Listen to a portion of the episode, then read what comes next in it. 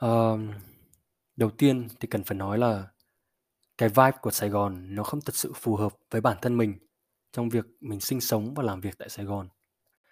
Tuy nhiên thì mình thích được vào Sài Gòn để đi chơi, đi du lịch.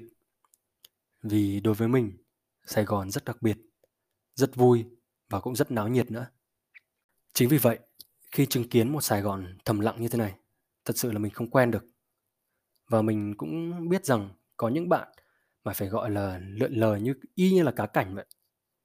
Các bạn có thể lượn từ sáng cho tới tối để đi shopping, đi cà phê, đi khám phá ẩm thực hay đơn giản chỉ là bạn ấy muốn đi lượn lờ ngắm phố xá mà không biết mệt. Thậm chí là bạn ấy rất vui và cũng rất thích thú với cái điều ấy.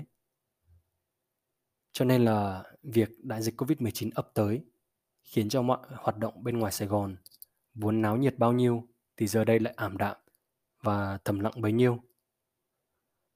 Mình muốn nhắn nhủ tới mọi người ở miền Nam nói chung và Sài Gòn nói riêng rằng mọi chuyện rồi sẽ ổn thôi.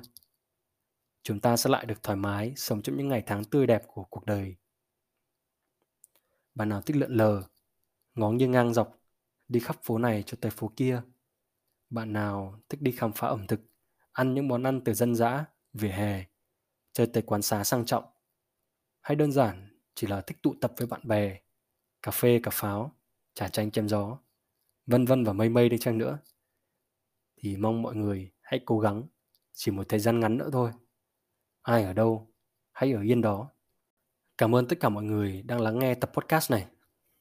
Và Sài Gòn ơi, mau khỏe nhé. Còn hạnh phúc khi đeo khẩu trang, quên buồn đau, không được nghĩ tiêu cực vì chúng ta là Việt Nam, không ngại chi,